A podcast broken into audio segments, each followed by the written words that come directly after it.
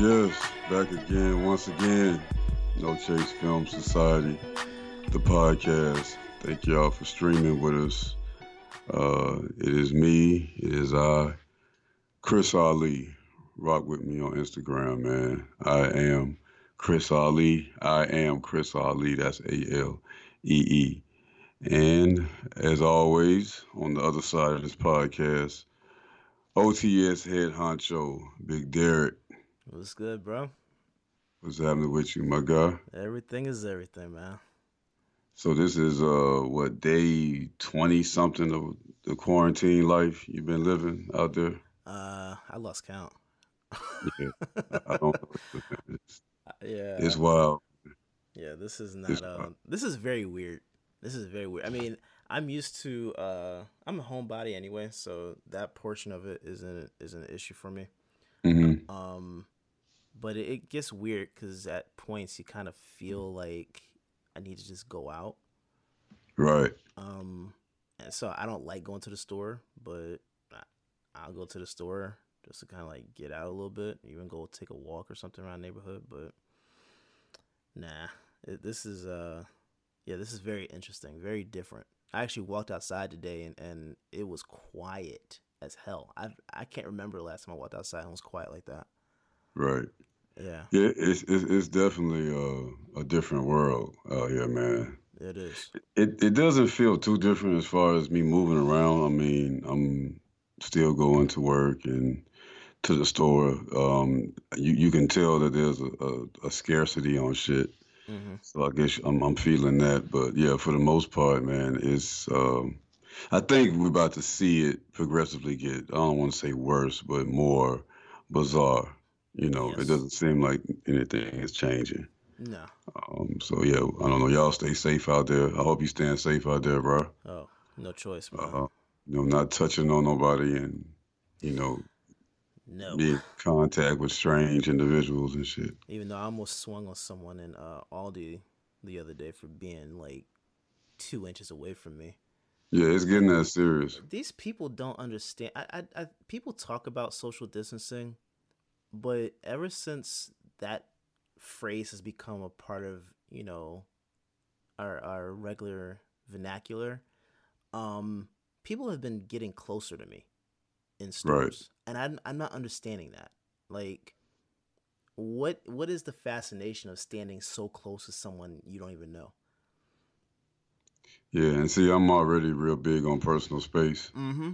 So I'm I'm glad that a lot of this is going on because it gives me a reason to be an asshole when it comes to personal space and, and people kind of can understand. Yes. So yeah, I, I'm with you, man. I, I don't like to be, you know, really too close to, to especially strangers. Yeah.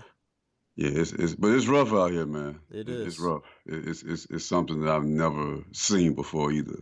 Yeah. Um, in, in my lifetime, it's yeah. crazy. Yeah. This is new. But but uh, we got movies to talk about though. You know, yes. that's that's that's a good thing.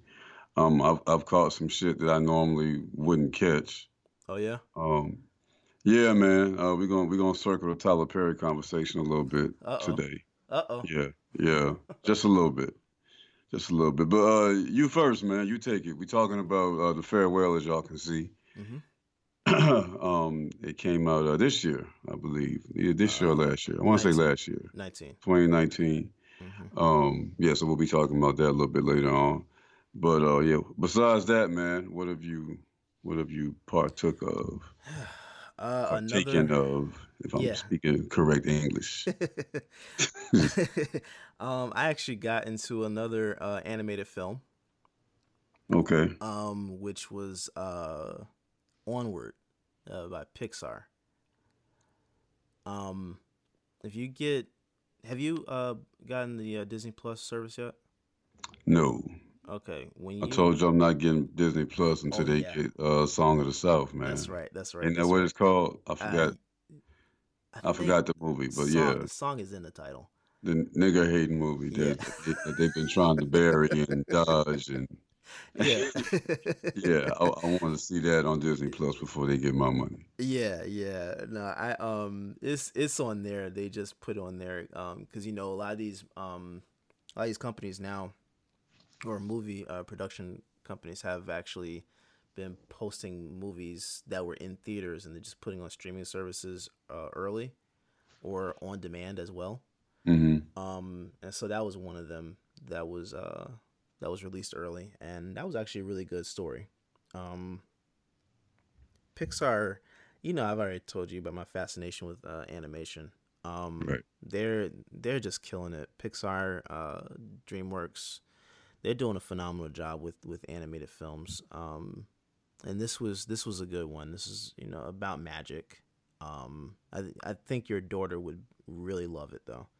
Okay. Like if you decide Onward, right? onward, yeah. If you decided to get a um get a free trial, because I think you can do a free trial for like a week or something. Okay. If you do that, you know, let her watch that. That was a good movie. That was a really good one for kids. All right. I'm gonna note that. Yeah. Well, what else, man? Besides the the Uh, animated. Okay, so have you um heard of that uh that show Love Is Blind on Netflix? I have. Haven't watched it, but I'm familiar with it.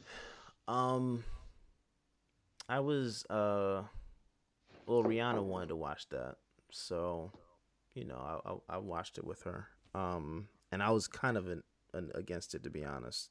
Mm. Um, but but the more we we watched it, I was just actually shocked as to how people um can do these type of experiments. Like this show, it's a it's a, a reality show, but it's like an like a little experiment of seeing if love is actually blind. So you have um men and women that are going into that are dating each other in these pods and they're you know they can't see the other person so they're only getting to know this person by who they actually are and not by the looks Mhm. and um i think they do that for like a week or so um maybe a little over a week.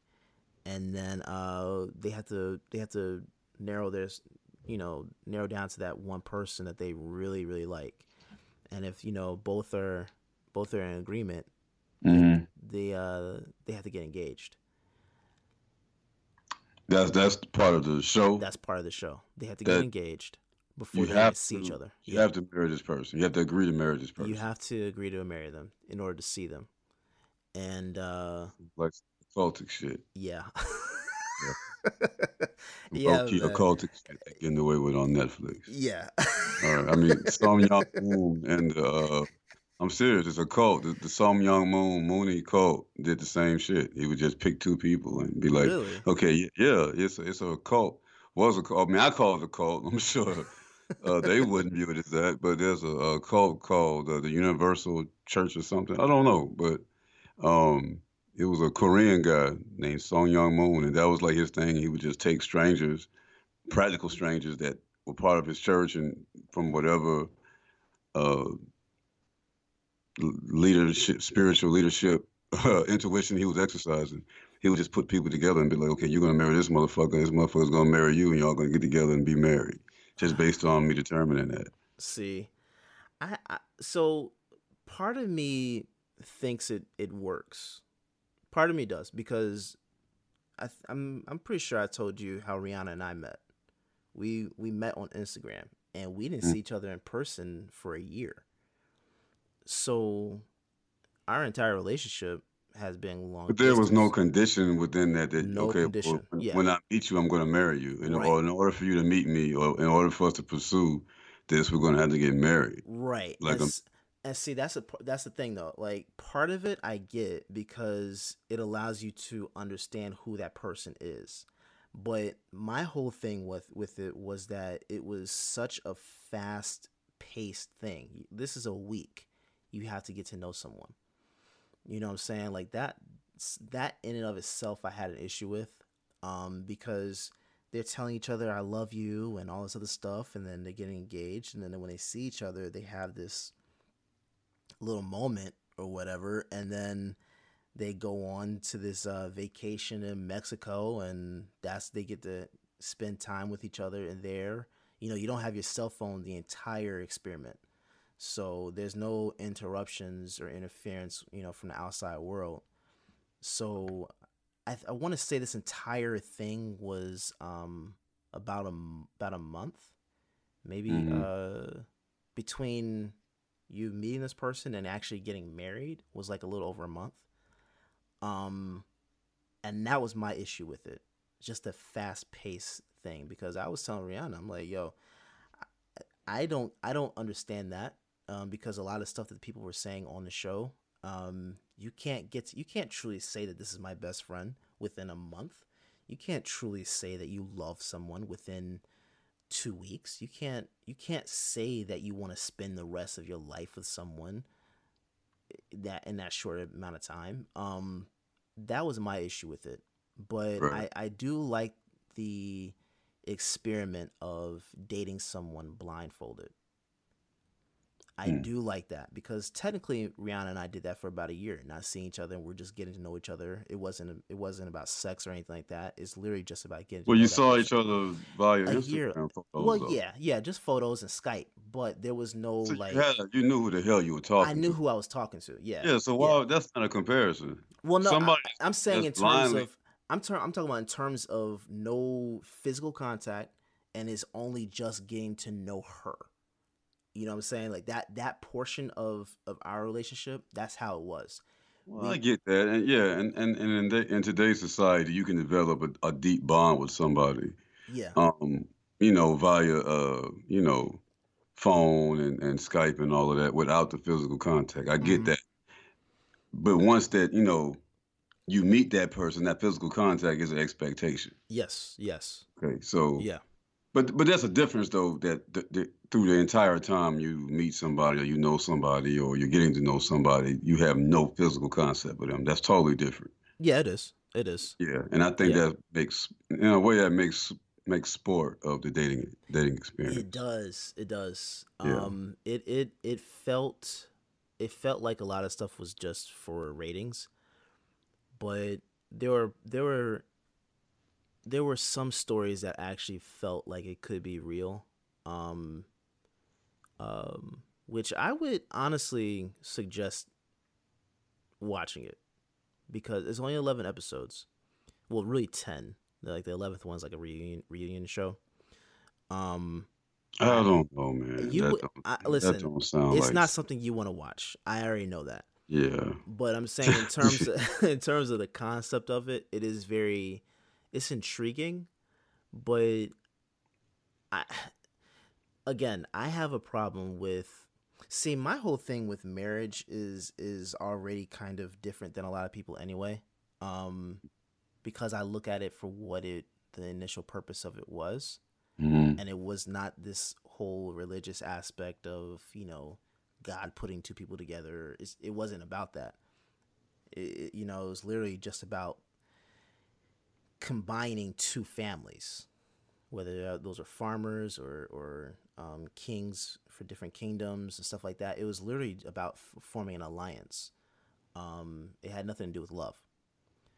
Um, so you know, I kind of look at marriage a little different anyway. Um, Now you're saying the traditional the, yeah, the uh, traditional. views of marriage. no, the the I look at the traditional way of looking at marriage. I look at it differently than that.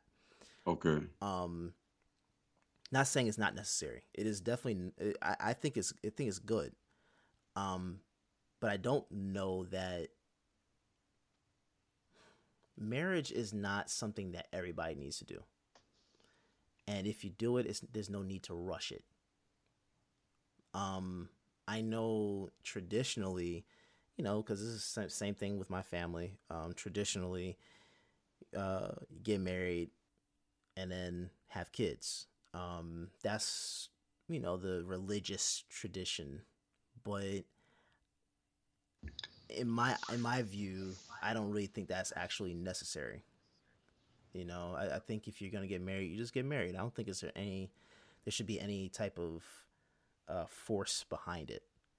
Right. You know what I'm saying? Like you shouldn't need to do it in order to to to love someone. You shouldn't need to do it in order to build a life with someone. Do you think that um, in order to, to consider some yourself married to somebody, that there should be a marriage license and a wedding and all that, or Well- do you, or do you view marriage as I view it as, you know, once you have sex with that person, that's pretty much a marriage covenant right there. It's once you have sex with someone. That's that's what yeah. true marriage is because that's a soul tie. You're literally binding yourself with that person. That to me is more so of a marriage. The the the certificate, the ceremony, like that's all for you know kind of show. I, I personally I don't even care about having a ceremony. I would pref- if if I'm going to get married, I'd prefer just you know my my close family and friends, um, her close family and friends, and we just get together, go to the courthouse, and then have like a a, a little get together for other people that weren't there for the ceremony, and just do a little yeah. dinner. I don't need to have the whole. There are a lot of women who won't have sex with you in, until they have a marriage license and a piece of paper and, and a preacher and a wedding and all of that. See, they, I, they feel like sex before that takes place is fornication, which which I agree. I think it's it kind of ridiculous. Uh, it's it's it's, it's kind of ridiculous. I mean, here's the thing: you need to know what you're getting yourself into. Mm-hmm. That's how I look at it. I don't want to be. I don't. I personally wouldn't be the type of uh, uh to to go and just blindly commit myself to something without knowing as much as I could could know. You know, you, you wouldn't you wouldn't legally tie yourself uh, as as a business to someone without fully investigating everything about that other uh, entity. You know what I'm saying? You wouldn't do that as a businessman. So yeah. why would you do that in your personal life? I'm not doing that. Right. Uh, it, I, it's just it's just not happening. Well, I would never really entertain a show like that, man, because ultimately, I mean, I've, I've heard about it, I've, I've seen it, you know, a couple of articles on it. Um, I think it kind of makes mockery of the whole dating experience or the experience of actually becoming one with somebody and all that, and and that's cool. I don't knock that. I mean, I kind of left that behind with Flavor of Love, though. That was that was my experience of you know just circus, you know, bullshit dating. Yeah, I'm. I'm. After that, I'm. I'm good on the playing games with mm-hmm. with dating and relationships. Um, you know, I, I kind of think those things should be taken serious. Mm-hmm. And as far as the whole marriage, which I didn't know, you put me on to some. I didn't know there was an engagement that you had to agree to. Um, fucking, fucking with somebody on there. I think that makes even more ridiculous because you know marriage is a uh, that's a serious act. Some of you that as, as sacred. You know, yeah, yeah, that's a serious commitment, and I personally feel like, um, for one, that should be a move that's made when two people have that feeling for each other. You know that I can't, well, I don't want to live. Rather, I don't want to say can't. Mm-hmm. But uh, that I don't want to live without you, and you don't want to live without me. When that's a mutual feeling, first of all, there's no, there's nothing that's going to stop y'all from um, you know, being in a separated state, that's automatically naturally going to be a part of y'all's relationship. Right. But um, the marriage commitment is just y'all making that that outward statement that this is my partner, this is my, you know, uh, help me or whatever, you know, however you want to view it. That this is the person that I am standing with in life to help carry out my legacy. That's just marriage is just a, a public statement of that and an agreement among other people. Right. Um, that that that this is what we're doing, you know, together. But the actual spiritual commitment, that's something that takes place between two people individually. Um, you can't set that up or stage that or prompt that, you know, and no shit like that. So yeah. I kind of feel like that's ridiculous. And Netflix is, you know, they're on the bullshit. But they're, you know, since their catalog has been hit, man, you know, Netflix has took a big hit as far as a lot of content is being pulled down from them. Yeah. Especially from different Disney people Plus. that's Right, right. These yeah. other uh, studios are pretty much taking their content and streaming it themselves. Yeah. So you can expect Netflix to just um, kind of get ridiculous with yeah. shit like that because because I, I think that's a downgraded. It is, and uh, they've already announced uh, season two for uh, next year. Um, but yeah, I'm sorry to hear that. But yeah. speaking of Netflix, um, Spencer Confidential, have you caught that? I have. We um we actually did a review on it on uh Real. That's right. Yeah. That's right. Yeah. That's right. So um I finally got around to that. I've never talked about it on on the podcast before, but there's something that that I um that I've kind of peeped over the years as as being somebody that has been a film watcher or whatever. Mm-hmm. You know, there's an observation that I, that that I pretty much have have um, have stayed close to. You know, and saw consistently in movies. Yeah. And that is, um, I guess I'll call it the phenomenal white man image mm-hmm. That you you really just can't get away with particularly in the Hollywood studio system. Mm-hmm. You know, Tom Cruise is real big on it. You know, pretty much all of his movies, he's the phenomenal white man. Like he, he kicks everybody's ass. He gets all the ass. Um, you know, he he he just finds his way out of every uh you know, ridiculous situation, dangerous situation, you know. Mm-hmm. Just, you know, he's just a phenomenal white guy. You know, you, you found that in Tom Cruise, you find that in Bruce Willis. It's it's that imagery, you know. Yeah that you consistently see within uh within you know popular Hollywood cinema. So I, I of course I identified that in in this movie, Spencer Confidential. Um, I don't know who the director is. I didn't I didn't I didn't pull it up, but I just wanted to mention a couple things about it.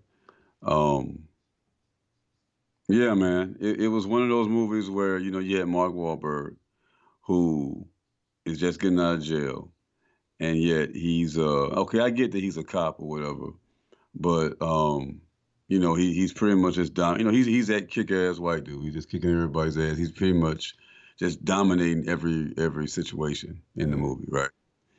But it's the black dude yes. that that that that kind of throws me off. You know, the, the who ends up becoming the black counterpart. Mm-hmm.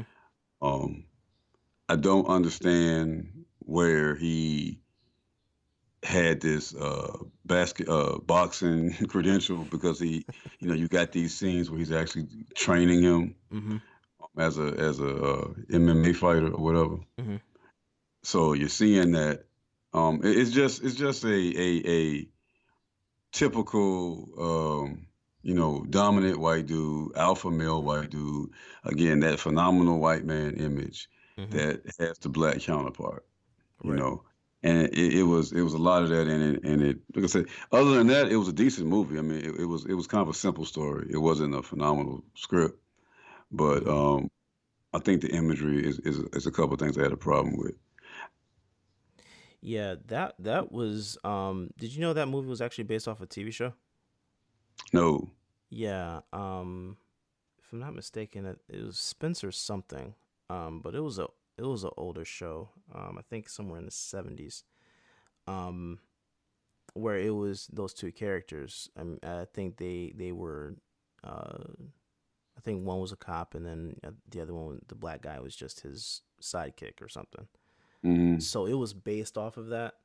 Um, but yeah, the same thing. I when I when I watched that, I um, I had that issue too. I I, I picked up on that um, which was actually what um, what my whole thing was with uh, Mark Wahlberg in that uh, in that uh, movie. And actually, the const- um, episode we discussed that, mm-hmm. I brought that up where it seemed like he was the same character in every movie. Um, right. You know, outside even with his comedy movies, but his comedy movies seem to be more layered. Um, it just for some reason it seems like these action films that he that he does like Max Payne and of course Spencer Confidential um, for the most part he seems to be a one-dimensional character. Well, it's the, it, like I said, it's that phenomenal white guy. Yeah, you know, it's just like every situation or every movie rather puts him in situations where he's just dominant. He just overcomes. He's just mm-hmm. you know uh, immune to any type of failure. Mm-hmm. You know, and like I said, Bruce Willis, Tom Cruise. Now you got Mark Wahlberg. I mean, it's it's a few of them yeah. that you can throw in there. Um, you know, and it's just it's just a worn out image to me. Yeah. You know, basically, it's just a worn out image to me. And this one really agitated me a little bit because you had the black guy who was again he he was the the trusty sidekick I didn't like the dog correlation that I kept seeing among uh, Mark Wahlberg and this and this and this black guy. Yeah. Uh, and I don't want to just call him this black guy. He's a, he's actually an established actor. Um, he he's the, the, the brother from Us, mm-hmm. and uh, um, Winston Duke. Winston Duke, yeah. yeah. Uh, we talked about him with Us. Yeah. And uh, Black Panther, of course. So um, not to not to slight him as an actor or his talent, but I think again he was a little bit misused. Oh, he definitely um, was. One. You know, I mean, the scene. I'm just gonna tell you one particular scene that is really just kind of like, all right, we, we got some real bullshit mm-hmm. that that we're dealing with. Is um, they were over the expressway ramp. Oh yeah. And you know, you they were pretty much uh, Mark Wahlberg. Now Mark Wahlberg is the phenomenal white dude now. Mm-hmm. Okay, he's he's the he's the motherfucker in the movie. But it's the black dude though that uh, just has the ability to take this hammer. He has a what, a mallet or a hammer or some shit, sledgehammer, mm-hmm. and he chucks that bitch, you know, off the off the expressway ramp. He slings it like almost like spear chucking, yeah. and that's actually the image that I got from it. Was the big spear chucking black dude who chucked that motherfucker off the expressway uh, expressway ramp into the uh, the van, you know mm-hmm. me, windshield of a van. I, I, you know, I just found that to be a little bit explicit um, when it comes to that that image. You know what I mean of the big brute black guy that's kind of being tamed and, and geared and guided by the phenomenal white dude, the super mm-hmm. smart white dude. Why he, why couldn't he throw the damn hammer? That's the way I looked at it. Like, why yeah. couldn't you throw that bitch? You're the phenomenal white dude. You're like, you're the super cop detective motherfucker that survived a prison riot and a shank and every goddamn thing. Yeah. Why couldn't you throw the goddamn sledgehammer from the highway? Yeah. That's the way I see it. But yeah. Yeah. Yeah. I, so the movie kind of bothered me when it came to that. Shoot, um, he barely spoke in the movie. Yeah, like I said, it was almost like I mean, there there was definitely an undertone, a racial undertone to it. Um, yeah, even down to the to the last uh, uh, fight, I guess mm-hmm. between Mark Wahlberg and uh, Bokeem Woodbine's character mm-hmm. in the mm-hmm. movie with the red, black, and green curtains. I don't know if you noticed that in the room they were in. You had the red, black, and green oh, curtains. Yeah. Back. Yeah, man. I mean, so you had that bullshit where you had the white guy kicking his ass um, to the black imagery, which you know. Uh, Bo- Bokeem Woodbine had a very predictable character. I mean, from the beginning, the, the movie, like so. the script wasn't that sophisticated. Not at all um, you kind of knew that Bokeem Woodbine was dirty throughout the whole movie. You kind of peeped that it wasn't very concealed. Yeah. Um, so yeah, it comes down to him and Mark Wahlberg fighting in the end. You know, with the image of the red, black, and green behind it, and the whole uh, consistency of the dog. You know, the whole dog consistency you saw in the movie that even had uh, some of a bridge communication between uh, Duke's character and Wahlberg's character. I mean, there was just a lot of crazy racial shit that mm-hmm. I peeped um, on a very low key level. I'll say it like that. Yeah. You know, it was somewhat subliminal because it wasn't all that goddamn subliminal. No. So I'll just say it, it was low key. But yeah, yeah. I mean, other than that, you know, it's a simple movie. It wasn't a bad movie. It's something to watch. But again, you got that technology, um, as some people would call it, that you found in there.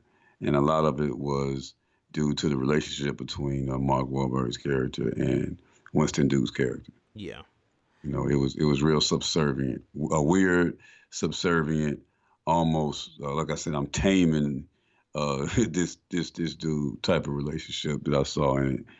So yeah, that's that's what the quarantine had me watching, man. yeah, man. It it was it, it definitely was a predictable movie.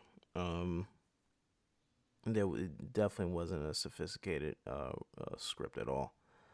Yeah. yeah. Uh, also, Netflix in the Netflix neighborhood, um, Uncorked.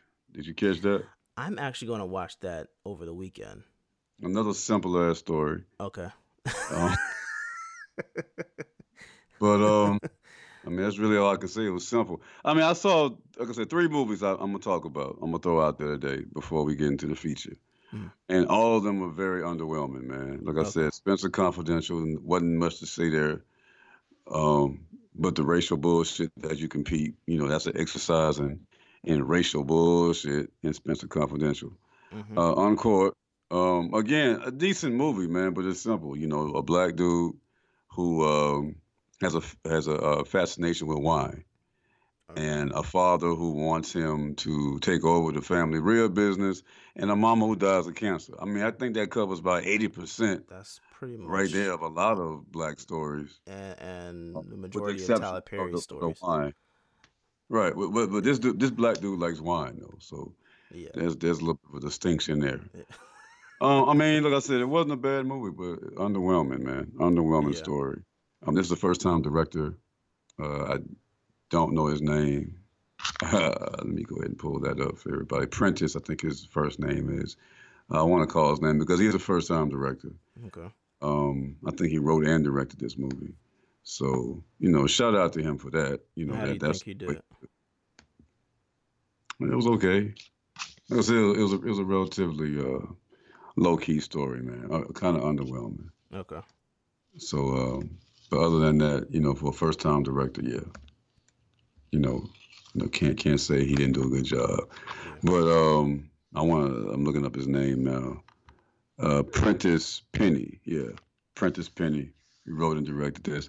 He has some TV experience. He has some TV. He has some TV experience. But uh, yeah, this is his first film, and it actually was supposed to uh, to debut at uh, I want to say Cannes he was supposed to have a big film festival debut, but you know, due to the virus and you know everything canceling, Mhm. he um, he had pretty much just cut a deal with Netflix and released it on Netflix. But like I said, uh, pretty underwhelming movie. Uh, You know, it was it was decent.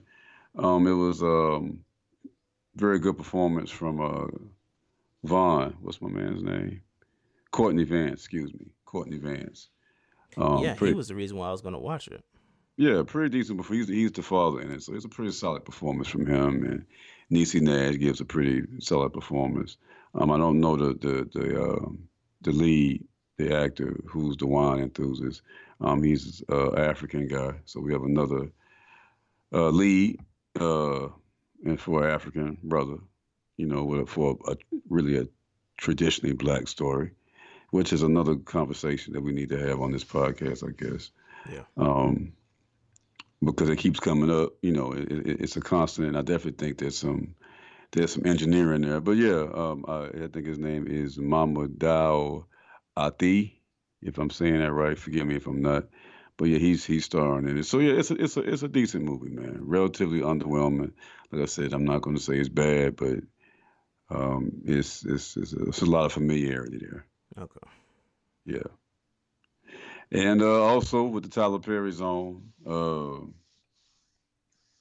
I, I took a I took a dive in the Tyler Perry universe, man. It was late. Again, trapped in the house. Oh So man. I uh, I gave uh, Madea's funeral. I think it's Madea's family funeral or something like that. Oh, is that Yeah, the I- one where he kills Madea off? No, uh, actually, Madea. I don't mean, the spoiler to anybody who's I'm, I'm not looking forward to this shit, but um, yeah, man, no, Madea's still alive. Surprised. That's no reason why I watched it because I wanted to see if Madea was going to die, but no, Madea didn't die.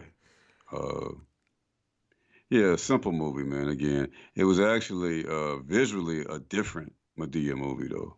Okay. Yeah, it was it was just very visually.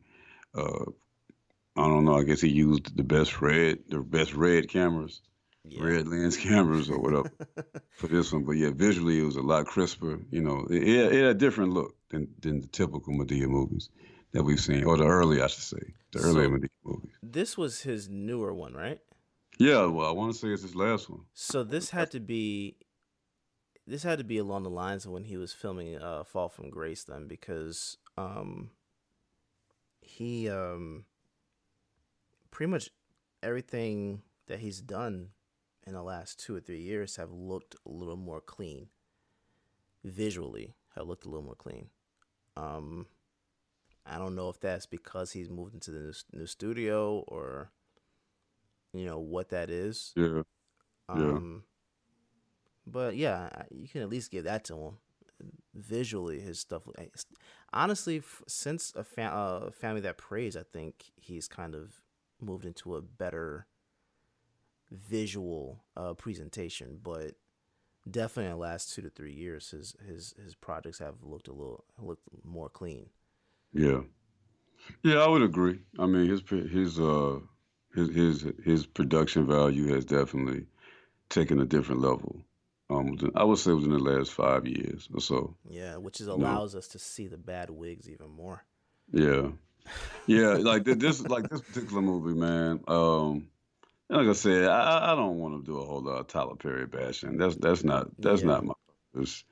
Um, but I, I just got to be honest. You know, when I give a, a, a an opinion or criticism on a movie, I, I got to give my honest output. Of you course, know, of course. it's really not intended to diss him personally because in, in many respects I like him as a person. You know what he does yeah. and things he does outside of filmmaking. I really do like him Yeah. as as a as a person. Mhm. Um, I think he is is is a a great example of uh, somebody who uses resources that he gets from the people, um, and, and in some kind of way puts it back.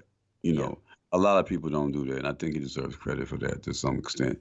But as far as the filmmaking, man, um, he leaves a lot to be desired. And uh, again, this one was was the same. You know, I, I- I feel the same. It again underwhelming. I, I, it, was it was a lot of the same type of Madea style humor, um, but you can't hate him for that. I mean, that's what people pay for. hmm But you know, nothing to see here, man. So yeah, See, I those, thought I those are thought my notes, man. I thought the um, purpose of that film was to kill off the Madea character. No, there was no dead Madea. So he retired it without killing her. The the end the the movie had this uh ridiculous storyline of the, the Madea's uh I don't remember who he was, but they they were related some kind of way. Madea was left Atlanta to visit her relatives somewhere else in Georgia. Um, they were going to visit for an anniversary party. Come to find out that the father of the family, uh, who was who was the, who was the uh, honoree. Uh, he was the one that was actually part of the anniversary celebration. He was fucking off on his wife with some woman. I don't really know who the woman was. I don't think the movie really was clear outside of the fact she was just a friend Mm. of the family. She had some relationship to this family. It really wasn't clear in my judgment who the hell she was, but it was a, a, a beautiful young woman who was fucking off with uh, the husband of uh, the wife, who everyone was there to celebrate their anniversary. If that makes sense. Okay. Um, but he ends up dying though, so that's actually the funeral that that, that Oh. takes place. Okay. Yeah, he ends up dying while he's having sex with this young woman who happens to be sharing uh, the same hotel and almost literally the same uh, uh, home uh, hotel room. They they're side by side while he's uh, knocking off his mistress. His son is in the other room. Just typical Tyler Perry shit, man. I don't even Okay. want to go through the exercise of, Yeah. of too much of it, but it's it's um but the guy had a happy ending. Yeah, he died. He died screwing his mistress, and that's the whole family anniversary that everybody came to celebrate. Ended up turning into a family funeral, Okay. and that's where all the fucked up secrets that typically come out in Tyler Perry movies, all the fucked up secrets that everybody was hiding, beginning to come out. And um, Well, you like even that's a lot of black films, uh, family films in general too. yeah, They tend to go that route. Um, it was like the this Christmas with uh, Chris Brown and um, I forgot who else was in that movie, but they Yeah, did the uh, exact same thing. uh, uh, Lindo, Delroy Lindo, hmm uh, Lauren London, yeah, Yeah, yeah, yeah. They they did the exact same thing. It's it's someone dies, they the family gets together, and all the family secrets just tend to pop out during the hectic time. right, Yeah. right, yeah, yeah. It was very much along those lines. Yeah. So, yeah, that, that you know. just I don't and that's that's the thing that um actually as a whole kind of annoys me with black films. Um well I say let's just say all black films, but the majority of the ones that are family oriented. Mhm. Um that that we have to go into this area of dark secrets popping out and destroying the family and then at, at the end they come back together uh, as a as a strong unit. Like it's it's it's the same pattern It's very consistent. Yeah, very Yeah. consistent in black movies. Yeah, and I, that's one thing I, I've never understood. Like, why can't it? Like, we all don't have the same experience. those are the movies they want to make. You know, those are the movies that's safe to make. Show yeah. black people, but show them in dysfunction. Yeah, You know, it's just like the phenomenal white man imagery that I was just talking about. You know, Uh-huh. if you're going to show white men, show them doing phenomenal shit. yeah. Show them doing extraordinary shit. Hmm I mean, it's it's it's it's the Hollywood machine. You know, yeah, yeah, Hollywood machine. That's that's what it's built on. Those images, and it's going to take. Uh, and actually, I want to move into uh, the last uh, thing on my notes. Mm. Um, that actually kind of is related to this is that until we take some type of control and take some type of uh, aggressive control, I should say, over telling our story, that's all we're gonna get. Oh yeah, this is what we're gonna get. Oh yeah, most know? definitely. Even with Uncorked, you know, like I said, decent movie, but you know, it showed uh, the, the typical conflict between father and son, mm-hmm. um, and you know, the dead parent who brings out it takes death to bring out the sincerity and the emotion. Mm-hmm. Um, in us. I mean, even the tropes, the consistencies, just the the uh, the, the, the little stereotypes, whatever you want to call it. Mm-hmm. Hollywood's built on that. You yeah. know, Hollywood enjoys that. They're comfortable with showing us in those light.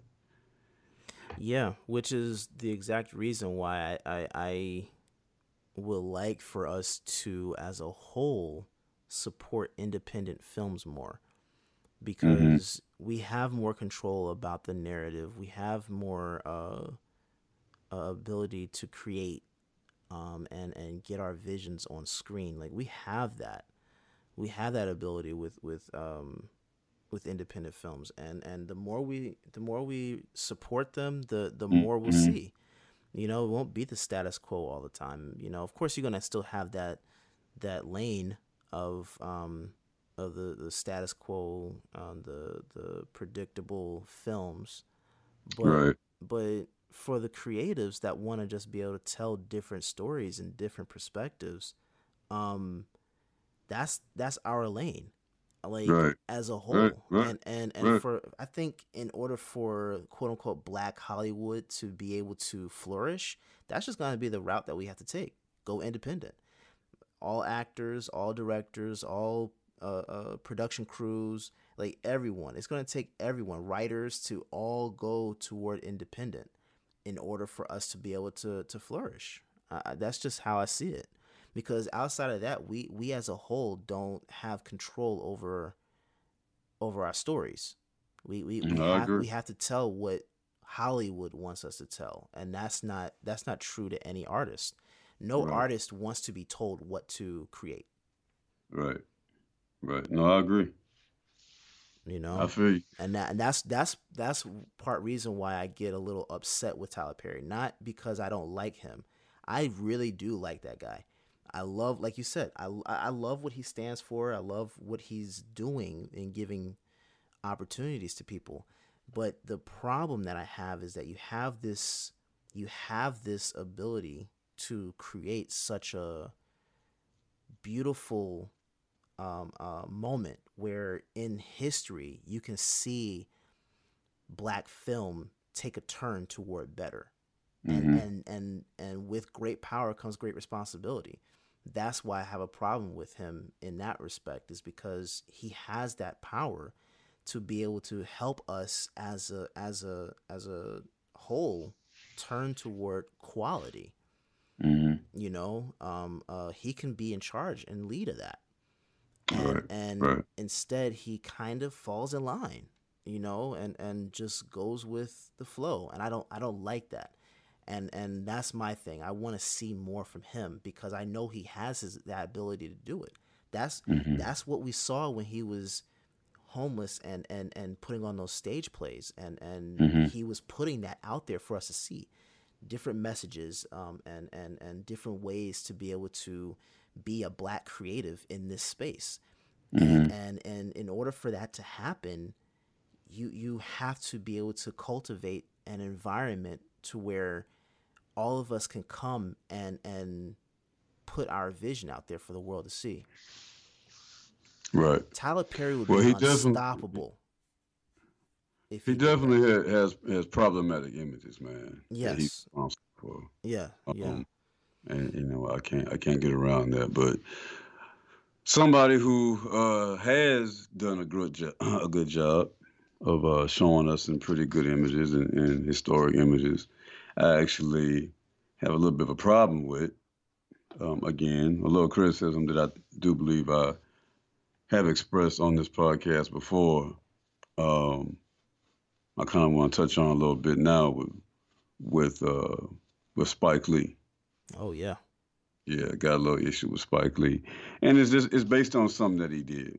You know, during this whole quarantine situation that we are in. Um, I don't know if you recognize this or picked up on this, D, but he um, he dropped uh, a script, a script that he's been sitting on for like years. I want to say since the '90s, I believe. Really? Um, yeah, a script that he had ambition to shoot, um, basically on the life of Jackie Robinson, the Jackie Robinson story. Are you serious? Yeah, yeah, he had that a while ago, like, like many years ago, and um, at one point he even approached Denzel Washington to play it, but um, Denzel, uh, and this is what what I read, Denzel apparently uh, thought he was too old to play Jackie Robinson at that time, and I want to say this was in the '90s. I guess sometime in the mid '90s, mid to late '90s. Where would that But, put um, uh, Denzel age wise? Age wise, Uh, I don't know. I think he's in his 60s now. so that he would have roughly been late thirties, early forties at that point. Yeah, Okay. yeah.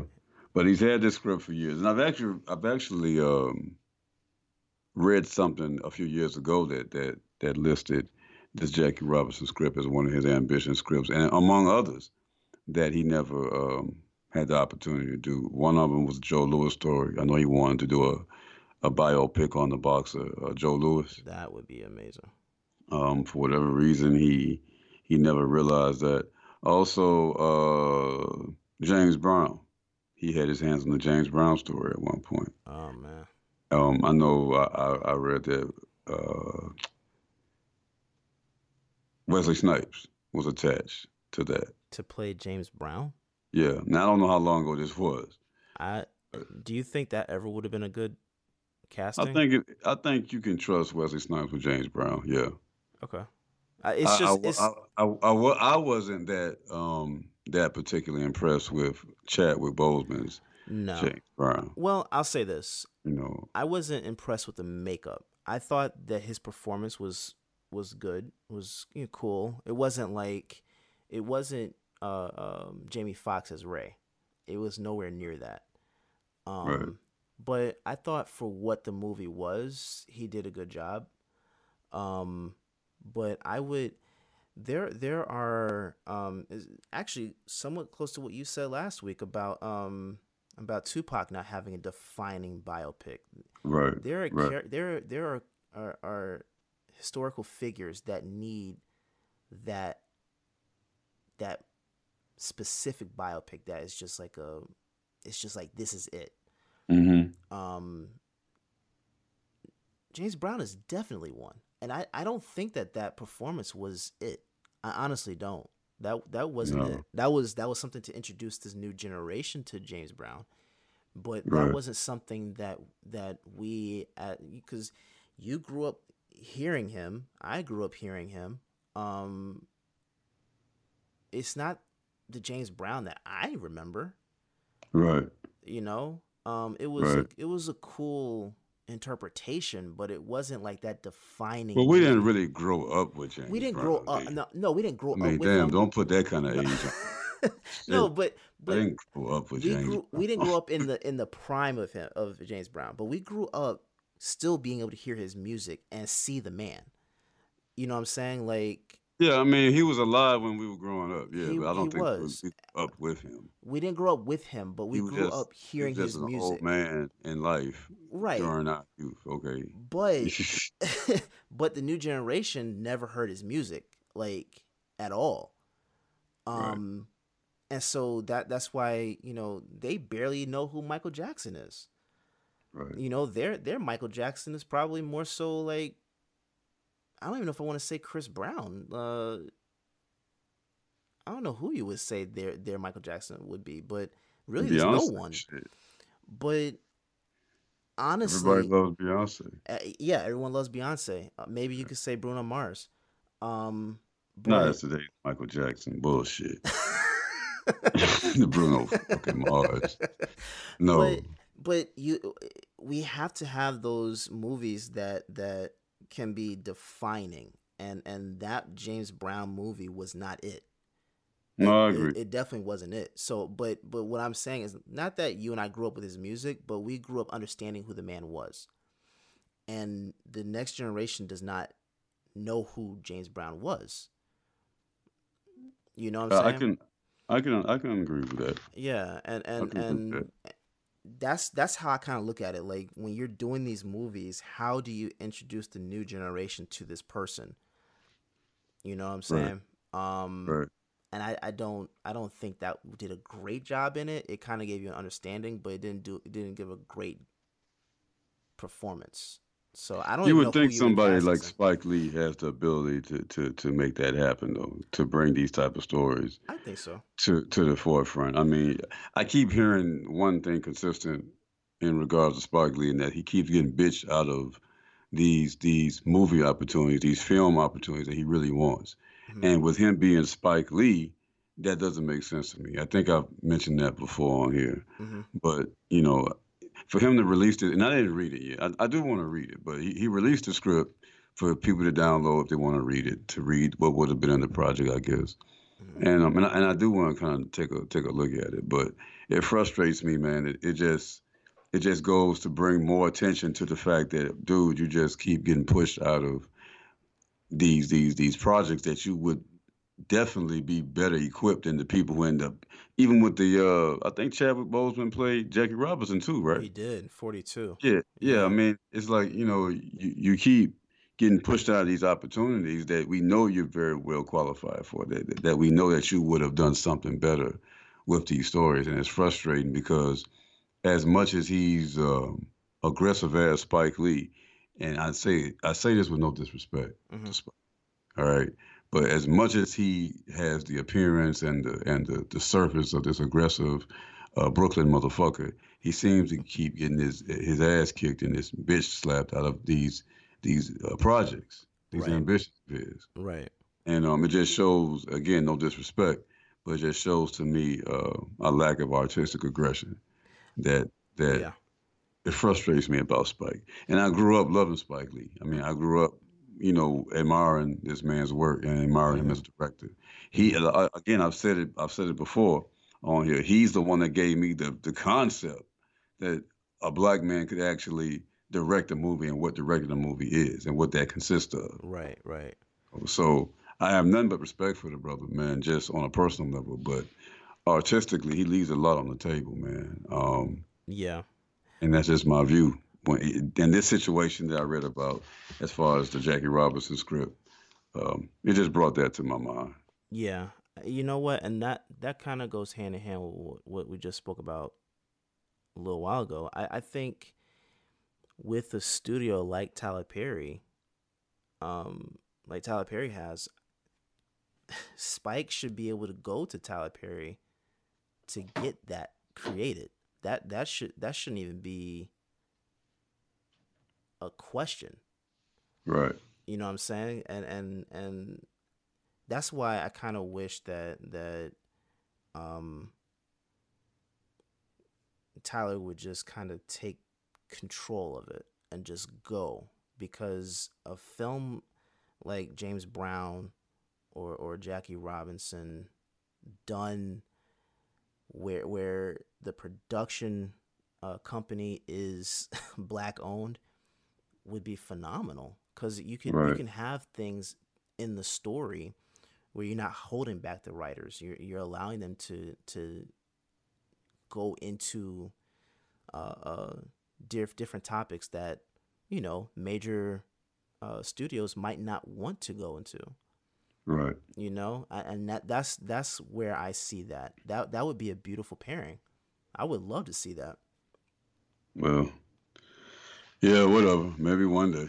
But uh, you know, I'm it's that's another conversation. Hoping for our people to, to find common ground and unite to do something. You know, that's mm-hmm. that's not very common. You know, it's a rare occurrence. Yeah. To that extent, and then you you know we got a lot of obstacles. You know that yeah. that, that that that don't want those images to to come about. Definitely not uh, under the influence of actually you know our people or the people who were rooted in the story and star in the story and you know are, are heavily influenced in the story right. those are the ones that should have more of a hand in telling the story right but anyway um, that's all i got man you know that's what i got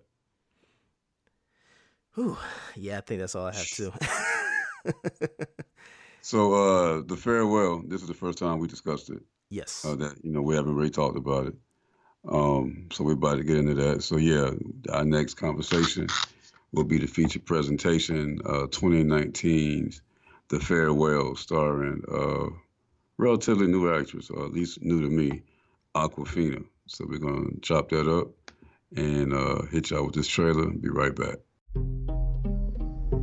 What's wrong, Dad? Please tell me. Your nan is dying. She doesn't know, so you can't say anything. The family thinks it's better not to tell her. Why is that better? Chinese people have saying when people get cancer, they die. We have to go to China. Wedding is an excuse so everyone can see her. He's my only cousin. Did you think I should be there? You can't hide your emotions. If you go, Nana will find out right away. Really 呀？咋啦？咋不说话呢？今天人多齐呀，好久没这么聚了，奶奶就等着这一天呢。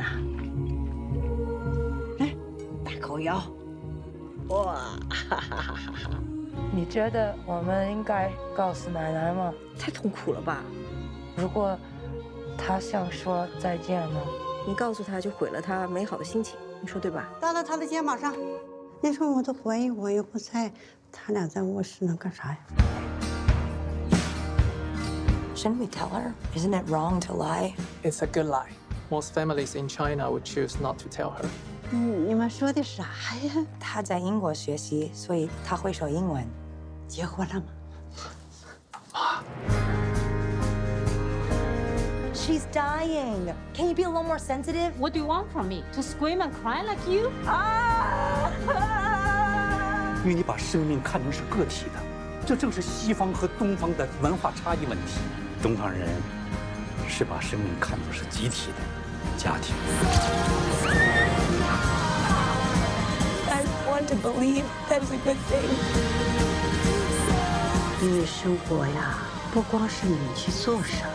更是你如何去做。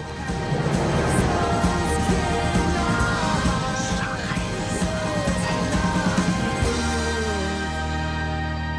啊啊啊！好多了，好多了，好多了，再来点气儿，再来点气儿。All right, the farewell 2019's. Uh, I guess you can call this a drama, uh, comedy drama, directed by Lulu Wang, uh, also written by Lulu Wang, and it stars uh, Awkwafina, uh, She Shezun Zhao, uh, man, uh, and X Mayao. Yeah, we'll go with that. Yeah, this is gonna be. So, uh, um, I don't know how to uh, pronounce any a lot of these names. Yeah, yeah. Uh, now, one of them I'm familiar with, the uh, father, uh, Awkwafina, who plays Billi. Yeah, You know, we we all know him from uh, Rush Hour. Rush Hour. Yeah. We all recognize him. He's the dad in Rush Hour. But yeah, this was pretty much a Chinese movie. Uh, again, you can find it on uh, Amazon Prime, but it came out with wide release last year. Got a lot of attention. You know, I think it got a little bit of awards buzz at some point. But um, yeah, it's a Chinese movie, so uh, we kind of talked about it a little bit on the last podcast when we talked about Uncut Gems. We mentioned this a little bit in that one. So um, I found to be uh, a movie worth talking about. Um, but again, like I said, it's a movie regarding uh, dealing with a lot of grief um, in regards to a young lady who was pretty much taken from um, her native home of China and moved to New York. Um, she moved to New York, pretty much established her whole life here, but uh, had to go back home as a result of, I think, a wedding. I think she was, uh, yeah, it was a wedding. That was a cover. Right, right, as a cover. But yeah, but ultimately they were trying to get her to know, uh, to tell them that the grandmother was diagnosed with cancer, that they thought was uh, terminal. So, um, but yeah, she goes back home to China, and um, is faced with the fact that her grandmother is dying. And then, you know, we, we pretty much have a story there dealing with a lot of grief. And I think the, the main uh, one of the, the main elements of the story that that drives the conflict is the Chinese custom. I guess we will look at it as that the um, the aunt, which is the the mother, the grandmother, sister, which that makes the the great aunt or whatever. Um, she knows that the grandmother is dying of cancer, but she hasn't told. She hasn't told her. She, she's making her or has her under the impression everything is fine. And the whole family eventually take that route where they don't ever tell the grandmother that she's dying of cancer. They give her the impression that she's, you know, okay. And Billi, who's the Americanized granddaughter, is conflicted because she wants to uh, she wants to pretty much know, or she's dealing with the idea of telling her, and she is dealing with the the, the moral uh, conflict of her not knowing that she, her grandma, not knowing that she's going to die. So considering all this, D, uh, I mentioned this. I called this one to the table. You go ahead and give me your impression of this one, bro. I loved it. um, it was a simple story, but not uh it wasn't like poorly written. Mm-hmm. Um was so this okay, the one thing that I had a uh, kind of a um I guess a little uh issue understanding. This was a, a true story? Oh yeah, I believe it's based on a true story. Was yeah, based on based on the ending, I got that impression. Yeah. Um because I believe it said in the beginning that it was it was based off true story yeah. based off a lie or something like that. Yeah, but I I didn't yeah. know like who do you know whose story this was? Like was this off Lulu Wang's family? I I believe so. Yes. Okay, that's interesting. That's interesting. Yeah. Yeah, I um I I really liked it. Um the the um the grandmother in the movie reminded me of my grandmother.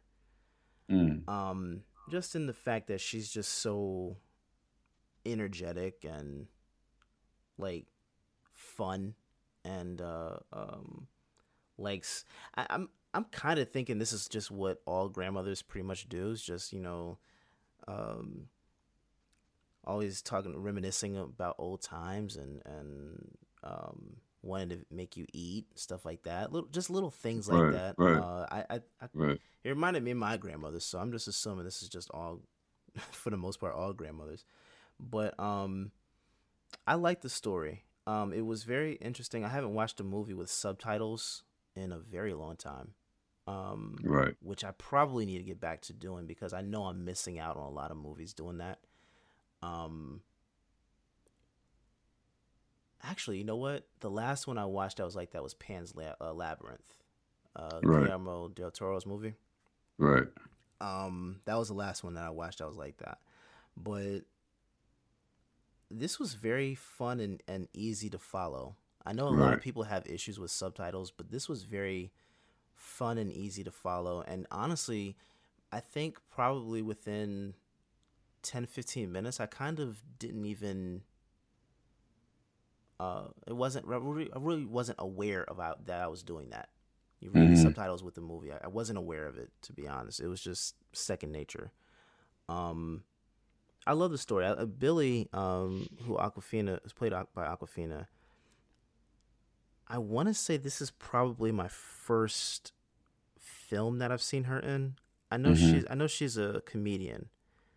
Um but I haven't seen her. I've seen her in passing, but I haven't seen her in a full project before because I just never sat down and watched her stuff. She's really good. It, this Yeah. this made me actually want to go uh, watch Crazy Rich Asians.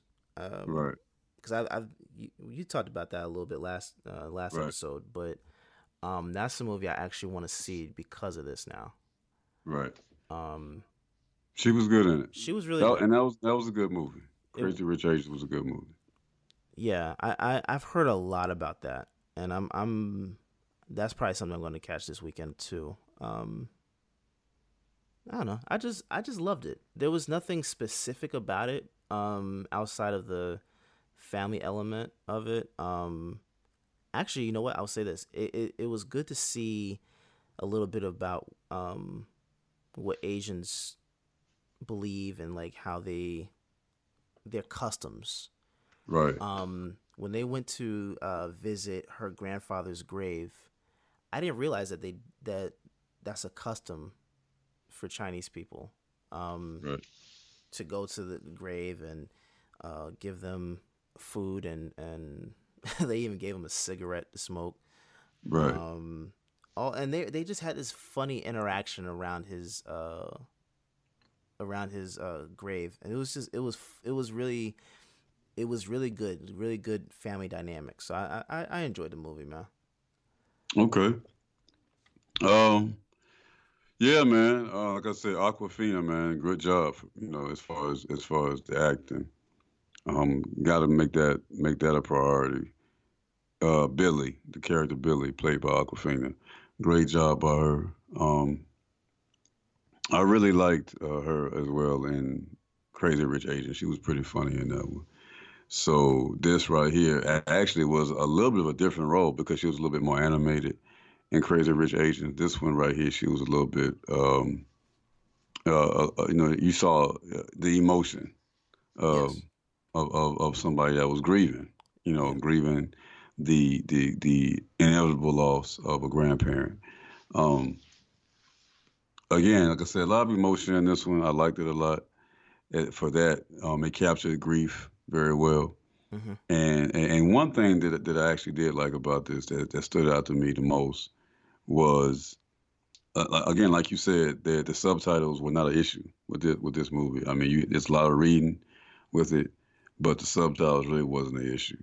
And the the most important scene to me, the the, the thing that stood out the most was a scene that was pretty much completely in Chinese.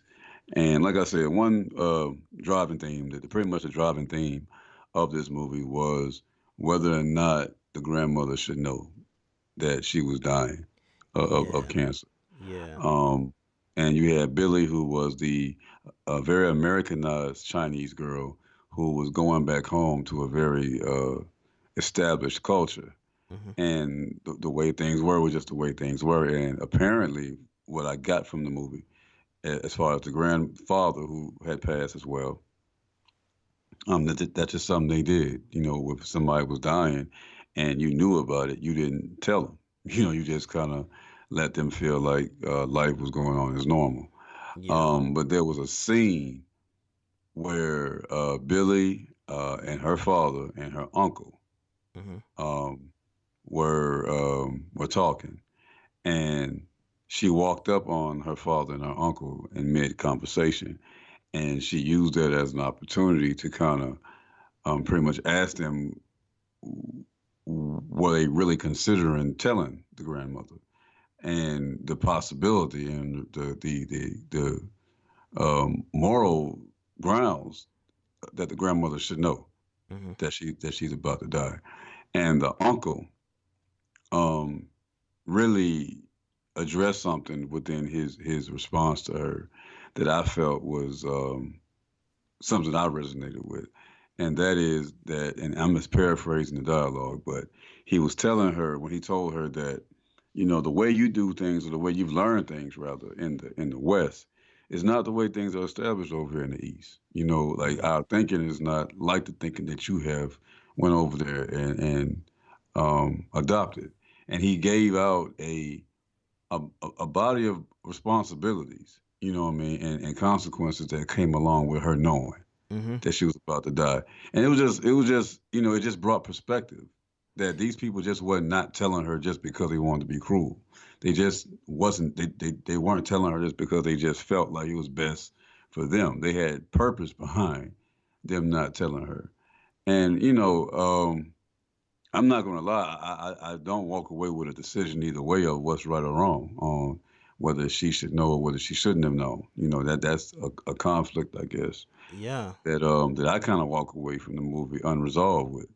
Yeah. But he definitely gave a, a, a, a point and gave a perspective that I identify with, and that is that the Eastern way of thinking, the way people do it, um, in the, in in from ancient perspectives, particularly from the Eastern world, is a lot more uh, sensible and, and, a lot more humane, I should say, than what we've learned how to do, do than, the, than the ways we've learned over here in the West. I Yes. definitely prefer um, the ways of and, and you know the East Eastern thought. You know, not, it's not necessarily dealing with Asia, but uh, in the part the, the African uh, customs and, and the way certain African the people on that African continent, I should say, uh, the way they lived and the way they viewed things. I definitely identify um, with with with that being more um, relevant to our way of life and our and our thinking. So to hear him say that in this movie, um, I found it to be very interesting. You know, that was that was attention getting. Yeah, that that scene got me too. Um, because I'll tell you the line that really got me with that was that he said that we take on the burden of our Right. ancestors, of our of our elders, so that they don't have to carry it. And Right. it, it made me think about it in a different way because I never thought about it like that. Because the entire film, I was sitting here thinking, I was like, well, wouldn't it, wouldn't wouldn't you want to know this was like your final days? Like Right. it's just so you can just absorb the that time a little more. Um but he was the way he put it was that if you tell her you're selfish Right. because you're putting the bur- burden on her and Right. it's because you're telling her because it allows you to feel better not her Right. and and that that really that one um that one actually got me because I, I i was trying to figure out like would i would i tell uh if if my if something like that happened with my grandparents um could i tell? And and i i don't i don't know but that I don't either. I don't have an easy answer for that. there i don't think there is an easy one. Because i because it, it, it is that struggle. Like we in america we have that um that innate desire to just say hey look this is what you're dealing with and you need to face this that and the other. Versus uh, th- um, you know just living and and if it if it kills you it kills you um but you kind of just like live in in a peaceful your final days in a peaceful moment that actually kind i see the benefit to that because the one thing that the mother said um to Billi um when when she when they when the parents told Billi that their um that her uh, nine i think that was her name Mhm. uh, uh had had cancer was um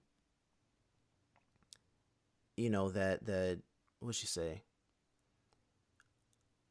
oh god what was it she was telling her that um oh the cancer isn't what kills the person it's the stress Mhm. that they that they you know live with during that time period um that really that really gets them and it Right. made sense to me um when she put it like that i'm i'm starting to i think i'm starting to um kind of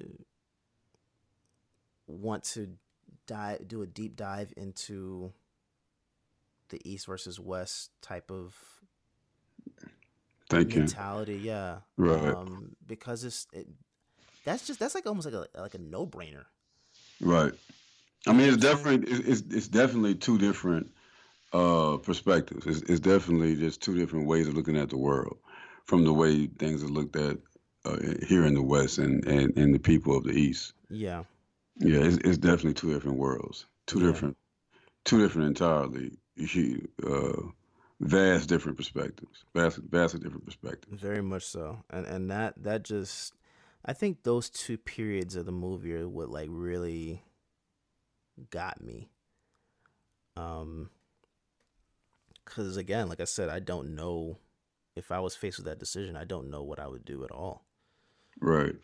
i really Right. don't um very interesting Yeah, so yeah, the movie create, created a lot of questions, and and that's that, that's what makes a good movie. Um, it didn't it didn't really leave you with a lot of um, a lot of room to to walk away with a solid perspective, you know, when it comes to that. But um, again, Awkwafina uh, put on a performance, man, where she really kind of you, you're watching it to to to to kind of determine is she going to break and tell her yeah you know and and that's that that was one um, what I feel uh, one very good element to the movie is that you're actually experiencing this with her, and you're wondering if, if she's going to go ahead and tell her. But um, again, it's a simple movie. It's not. It's, it's it's it's very simple layers to it. It's a it's essentially dealing with grief. You know. Yeah.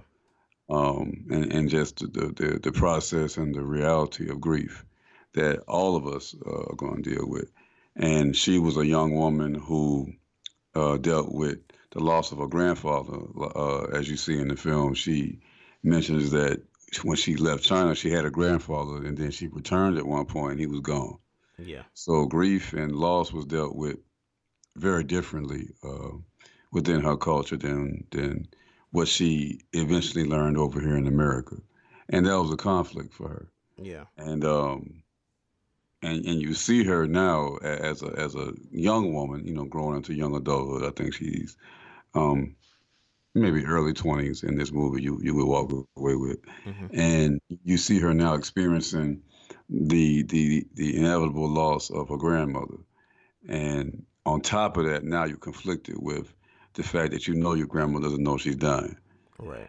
So yeah, it's um it's a simple story, but again, the, the whole grief element is, is something that, that that you can relate to.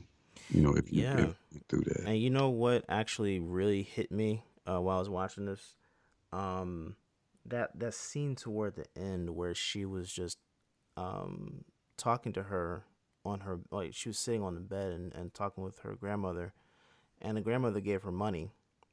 Mm-hmm. She said, "No, I don't need it," you know. Um, and she said, "No, you, you, you know, just take it, um, and all that stuff," because she just wanted to make sure she was good.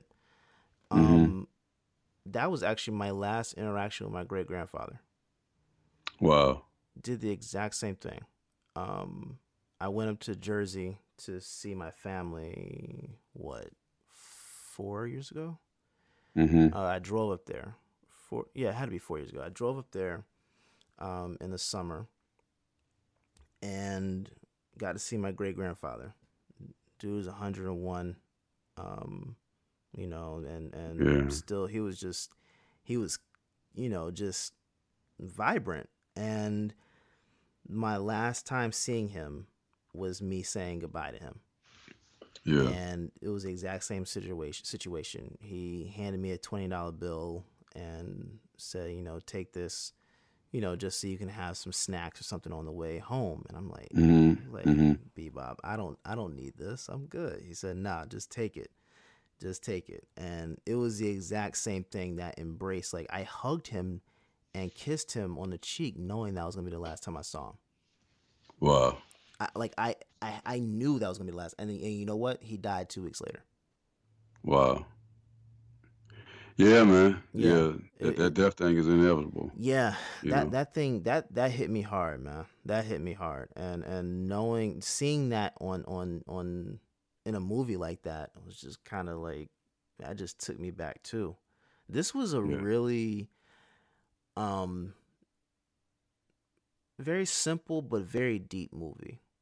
Yeah. It it, yeah, it makes that's, you the way I would describe it. It makes you really think, and I and that's I think that's what I appreciated about it. Yeah, I would good. agree. I would agree. Well, um, yeah, man. Uh, again, the farewell came out uh, last year. It's not much I can say about it other than uh, than I than I would agree with Derek on this one. Um, it's a good one. You know, it's a good one. It's a very it's a very heartfelt movie. A lot of emotion. Um, you know, drama comedy. You know, a simple drama comedy, but it has a has a lot of layers to it as far as and the Chinese culture element makes it uh, makes it a bit unique too. Yeah. Like I said, I'm not familiar with Chinese culture, so to watch this was a good was a good uh, observation. I would say. It was very educational too.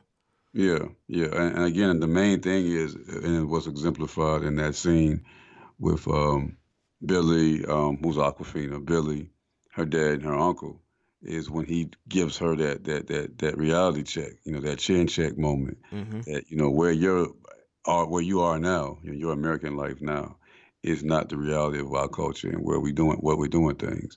And it was also deep to see uh, her father, you know, kind of t- kind of take the perspective of uh, I'm not going to go against my family on this one. Yeah. So yeah, yeah, and, I liked it. I think also what kind of what was kind of different too is that in today's society you don't really see um, family putting uh, kids in their place. Right. Not not not like not like we used to see it. Right. You know, where you can be corrected by your aunts, uncles, and cousins right. that are older than you that that give you a different perspective and, and tell you what's what. That was the thing that was I found very interesting because he actually kind of scolded her and put her in her place. And the Mhm. dad the father just sat back. Right. You know, and and, And let her and let her get that. yeah let her Yeah, let her let get, get that that. reality check and Right. and um what you usually see nowadays is just like you know parents like don't tell me don't tell my kid what to do you, you know and that's that was another thing that i kind of took away from this that that was very interesting that was a very interesting dynamic with that one too Yeah. Yeah, I agree, man. I liked it. yeah I liked it. yeah All right. Well, uh, again, man, um, I'm glad you uh you found something with it. You know, I, I- I put one on the table for us oh yeah that uh that we could um put a little conversation into. So you know, on on another level, other than you know just the, the comedy and you know the the low key stuff. yeah You know, it's it's good to find some some drama out there that we can identify with, and it's not totally depressing. It's not a depressing movie. Mm-mm. You know, it's, it's it's dealing with death very heavy, but it's not depressing. And in the end, um, you kind of uh, left with a somewhat upbeat note because you get a real life picture. Uh, that's what I was saying earlier, as far as um, the grandmother. Yes You know that when you asked them, when you asked was there a true story, you know they have an actual real life image of the grandmother yes um, doing the breathing and whatever exercise that, that that the fictional grandmother was doing in the movie. yeah Um, so yeah, so yeah, it's it's a good one, man. I would I would recommend this one. yeah i would too Yeah. So uh, No Chase Film Society again with another one. Uh, appreciate y'all for streaming this. Um, oh, now I well. We Go got an announcement. go ahead. We got an announcement. Yeah. Yeah. Should I go ahead and do it now? yes please please Should I do it? Should I do it now? All yes right. i'm itching with this one man All right. So before we get out of here, man, I want to drop on y'all a little announcement that uh that we that we're gonna put uh put forth, you know, on the podcast. A little a little a little project, I'll call it. Um we mentioned on this on this show last week, uh Tupac and Death Row and and our desire to um, see a more definitive expression of Tupac on screen. Well, with that, uh, you know, during again during the downtime and just uh, the, the the pondering of my mind, the, the directions that my mind go in, um, I came up with a, a little series that I want to present to y'all that that Derek and I are going to start working on right away, which is uh, going to be entitled Tupac Filmography. And what that is is a six-part uh, series that we're going to put together, where we're going to be uh, discussing and uh, breaking down and critiquing and whatever, just giving a full-blown, long-form uh, conversation to every film Tupac completed. Um, and it's six of them that we've counted. So we're going to be breaking down and giving analysis on all six Tupac films that we're going to compile into one podcast series that we're entitling Tupac Filmography. So look for that. It's going to be coming uh, within the next couple of days. Derek and I are going to go right to work on this. Um, the first movie that we're looking at doing is Bullet, which we're going to have to find this damn movie because it doesn't seem to be very accessible. And I've never seen it. The reason why I'm going to go ahead and jump on this one first is because it's the first. Uh, it's one. I think out of all the six, that's the only one I haven't seen. Okay. Is Bullet. So we're gonna start with Bullet. Uh, at least if we can find it in a, in a, accordingly. And uh, yeah, and we're going. We got guests, uh, Londo. I'm not gonna put any names out there. I reached out to a couple of people already though. But uh, we got guests that we're going to invite on. We want to have a different kind of conversation for the society uh, on this one.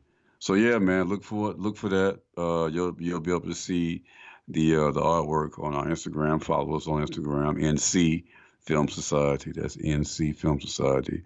Also uh, follow me. I am Chris Alee, A L E E. Uh, Derek will give you his. But yeah, uh, two two part filmography, man. Look for us on that. We got that coming real soon within the next couple days. Yes, sir. Yes, sir. And uh, you can follow us on uh, OTS Guys. Um, and my, my personal one is uh, Derek underscore OTS. But OTS Guys on all uh, social media platforms. Um, and you'll get a be able to look into everything that we're doing um, as as a brand. So. Absolutely, OTS man is the latest and the greatest. Yes, sir. in all things podcast. Appreciate so, that. So, uh, yeah, y'all follow that definitely. Um, and it, it's definitely No Chase Film Society that's very proud to be a part of that brand. So yes, this brand, I should say. So yeah, man, look for that Tupac filmography that's coming real soon. A exclusive OTS No Chase Film Society podcast series we're putting together for y'all. And uh, also follow us on Instagram to keep up with that next movie that we're going to be talking about. And also check us out on there to find out a way we can consider you a member of society. Um, I don't want to go into it now, but if you go on to the Instagram, you'll see um, a particular method that we will consider you a part of society where we'll give you shout outs and everything. All right. All you got to do is take a screenshot. But go to our uh, Instagram site, uh, uh, feed, check that out. And uh, with that, I'm done with it, man. Derek, you got something for him, bro? I'm good. All right. Well, well, yeah. In the meantime, watch a damn movie. Done with it.